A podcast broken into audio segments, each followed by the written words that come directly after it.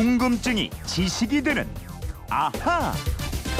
네, 세상의 모든 궁금증이 풀릴 때까지 궁금증이 지식이 되는 아하입니다. 오늘은 휴대폰 뒷번호 5534 쓰는 청취자가 주신 궁금증인데 책을 좋아하는 사람으로서 참 씁쓸하지만 우리나라 사람들이 책을 잘 안 읽는다고 하는데요.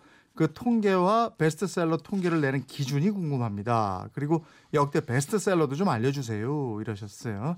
예, 평소에 책을 많이 읽는 책까지 낸 강다솜 아나운서와 해결해 보도록 하겠습니다. 어서 오세요. 네, 안녕하세요. 강다솜 아나운서는 가장 감명 깊게 읽은 책을 내가 뭐하러 물어보는 거예요? 본인이 쓴 책. 아니에요? 제가 낸 책참 네? 감명 깊습니다. 그 뭐 첫 번째 그거고 네. 어, 두 번째 네. 저는요, 사실 에밀리 브론테의 폭풍의 언덕을 아, 참 좋아했어요. 예. 그래서 몇 번이고 다시 읽었던 예. 기억이 납니다. 그걸 다큐로도 만들었었 는데 MBC에서 네. 아, 그래요? 예, 다큐로요? 명작의 고향이라고 옛날에 있었어요. 어, 그거 찾아봐야겠네요. 네, 영화는 봤는데. 그러니까 책을 안 읽는 분들은 그걸 통해서 작품 하나를 읽는 듯한 느낌. 음, 저는 주로 그걸 통해서 영상이 좋죠. 예, 우리 국민들이 책 잘 안 읽는다고 그러는데 어느 정도예요? 어, 2015년 1년 동안요. 일반 도서, 즉 교과서, 참고서, 수험서, 잡지, 만화를 제외한 책을 한 권 이상 읽은 사람들의 비율. 이걸 연평균 독서율이라고 하는데요. 성인은 65.3%였고 학생은 94.9%였습니다. 네. 2년 전 조사에 비해서 성인은 6.1%포인트, 학생은 1.1%포인트 낮아졌는데 음. 성인 독서율은 1994년 이 국민 독서 실태 조사를 한 이래 가장 낮은 수치입니다. 아유 그렇군요. 그러면 1년에 책을 한 권도 안 읽은 사람이 34.7%라는 건가요? 네, 그렇습니다. 아. 성인 10명 중에 3사람 이상이 아. 1년에 책을 단 한 권도 읽지 않는다는 거고요. 네. 성인의 연평균 독서량은 9권 가량으로 조사됐습니다. 특히 우리나라는 55세부터 65세 사이 독서율이 51%예요. 네. 일본이나 다른 나라에 비해 크게 낮은 게 특징입니다. 오늘 청취자 궁금증은 이거죠. 이런 통계가 어떻게 나왔느냐? 네. 네. 이런 조사는요, 대개 설문 방식입니다. 이 조사도 문화체육관광부의 의뢰를 받아서 한국출판연구소가 2년마다 실시하는데요. 전국의 19세 이상 성인 남녀 5천 명과 초중고 학생 3천 명을 대상으로 물어본 겁니다. 네. 작년에 책을 몇 권 읽으셨어요? 이렇게 말이죠. 그래요. 이게 설문조사니까 그 책 몇 권 읽으셨어요. 근데 이렇게 딱 물어보는 사람한테 전 도통 안 읽습니다. 이렇게 하긴 좀 그렇잖아요. 그래서 그렇죠. 실제 조사 결과보다 덜 읽었을 확률이 좀 있지 않을까 이런 생각이 그럴 좀- 수도 있어요. 그렇죠? 네. 10권 읽었는데 뭐 20권 읽었어요. 라고 그렇- 얘기할 그렇지, 수도 그렇지. 있는 거고요. 신문 읽었는데 네. 저는 책을 봤어요. 그쵸. 이럴 수도 있는 거고. 맞아요. 좀 너무 부정적인가 우리가? 너무 의심만 아, 많아요. 예, 예. 그 나이가 들수록 어쨌든 책하고 담 쌓고 사는 분들이 많다 이런 결과잖아요.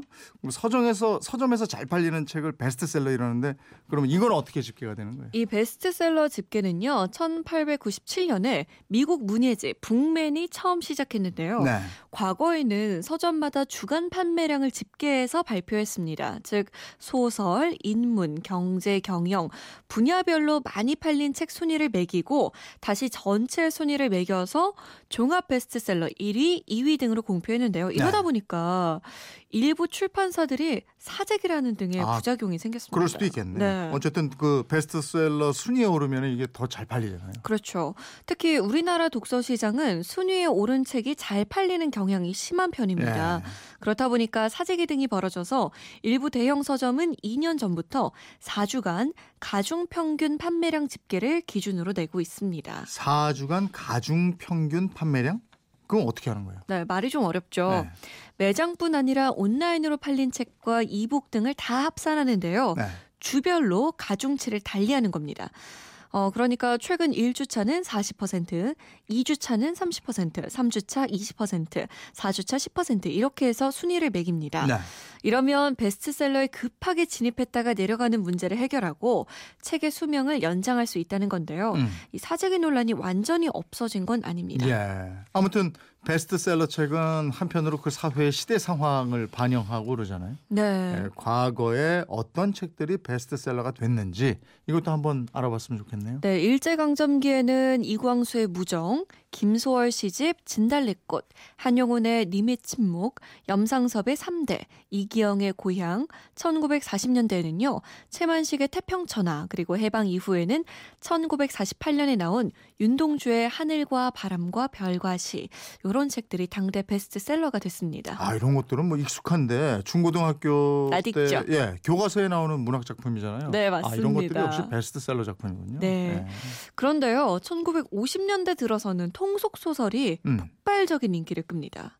1954년 서울신문에 연재돼서 화제가 된 정비석의 자유부인이 책으로 나오자마자 베스트셀러가 됐고요. 예. 김래성의 청춘극장은 이 피 끓는 청춘 남녀의 사랑 등을 달아서 책을 안 읽은 친구는 따돌림감이 됐습니다. 아, 그 정도였어요. 네.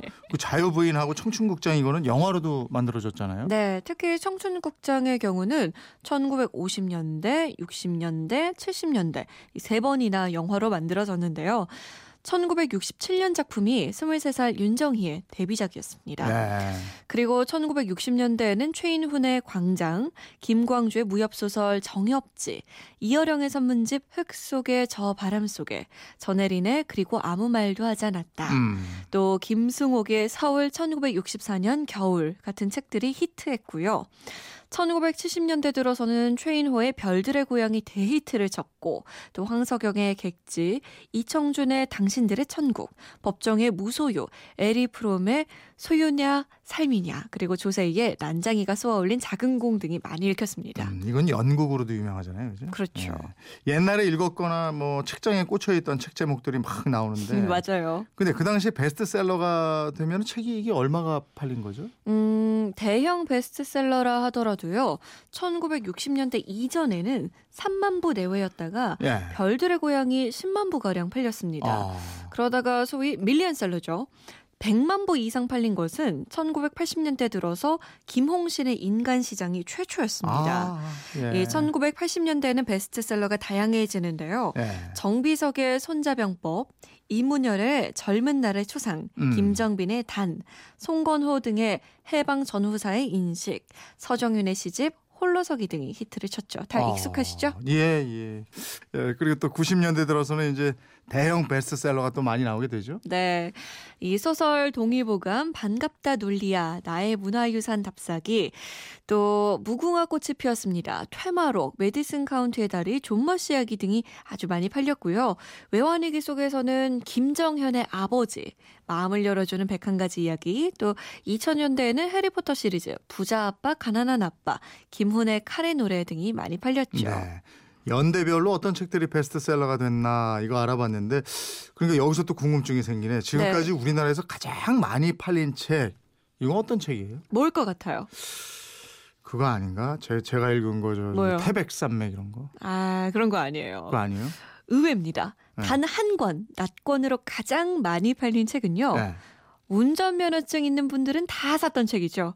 자동차 운전면허 예상 문제집. 요게 아 진짜? 네. 그래요? 이게 2천만 부 이상 아, 팔렸어요. 야, 그럴 법하네, 그럴 법해. 네. 어, 이거 쓰신 분은 누구야? 그렇죠. 그리고 또 학생들은 다 좀 힘들어하는 책이 있죠. 시리즈를 합치면 4천만 네. 부 이상 팔린 책. 네. 수학 참고서인 수학의 정석. 아우, 그리고 Y 시리즈입니다. 이건 저도 샀으니까. 이것 때문에. 아주 골머리 알았죠. 아우 저도 힘들었어요 이것 네. 때문에 그리고 여기에는 못 미치지만 만화로 보는 그리스 로마 아, 신화 이것도 먼 나라 이웃 나라 네. 이문열의 삼국지 이런 것도 여러 권 나오면서 어. 천만 부 이상 팔려나간 책이. 됐습니다. 토지가 없네. 네, 토지도 엄청나게 많이 팔렸는데 참 지금 쭉 들어보니까 다시 읽고 치- 뭐 싶은 책들이 많아요. 네, 네. 맞아요. 저도 책 놓고 살았는데 독서 좀 해야 되겠습니다. 예. 이제 봄이 왔으니까 예? 봄이 왔으니까 네, 독서해야죠. 책 좀. 뭐 강다솜 아나운서 책만 읽으면 되는 거 아니에요? 그렇죠. 좀 많이 읽어주세요. 제가 드렸는데 아직 안 읽으셨죠? 청춘이 아니라서. 알겠습니다. 5534님 궁금증 풀리셨습니까? 준비한 선물 보내드리겠고요. 이번처럼 궁금증 호기심 생길 때 어떡합니까? 네, 그건 이렇습니다. 인터넷 게시판이나 MBC 미니 또 휴대폰 문자 샵 8001번으로 보내주시면 되는데요. 짧은 문자 50원, 긴 문자는 100원의 정보 이용료 있습니다. 생활 속의 호기심, 궁금증 많이 보내주세요. 네, 궁금증이 지식이 되는 아하 강다솜 아나운서였습니다. 고맙습니다. 고맙습니다.